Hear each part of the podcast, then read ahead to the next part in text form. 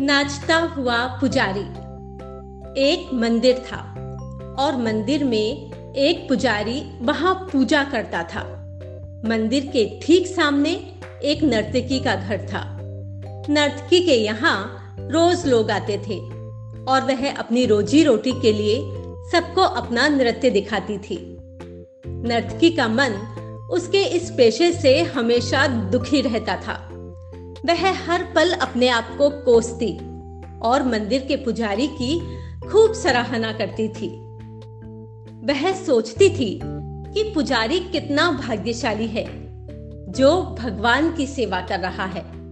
और मैं कैसी अभागी हूँ कि अपनी इस देह से लोगों का मनोरंजन कर रही हूँ। मुझे इस काया को भगवान के प्रति समर्पित करना चाहिए था। परंतु चंद माया के पीछे मैं लोगों को रिझाने में लगी हुई हूँ। मेरा कैसा दुर्भाग्य है। उधर पुजारी हर पल भगवान की पूजा करने के उपरांत भी नर्तकी में रमा रहता था। उसके मन में हमेशा वह नर्तकी नाचती रहती थी। वह हमेशा यही सोचता कि अब दरबार सजा होगा, अब नर्तकी नृत्य कर रही होगी।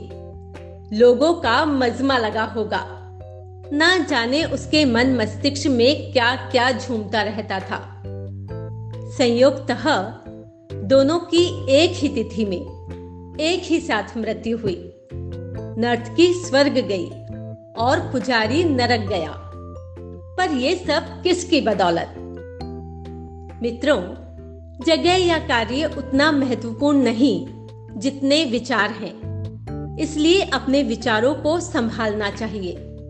भाव बिगाड़ने में एक पल लगता है और वही भाव बनाने में हमें सारा जीवन लगाना पड़ता है। धन्यवाद।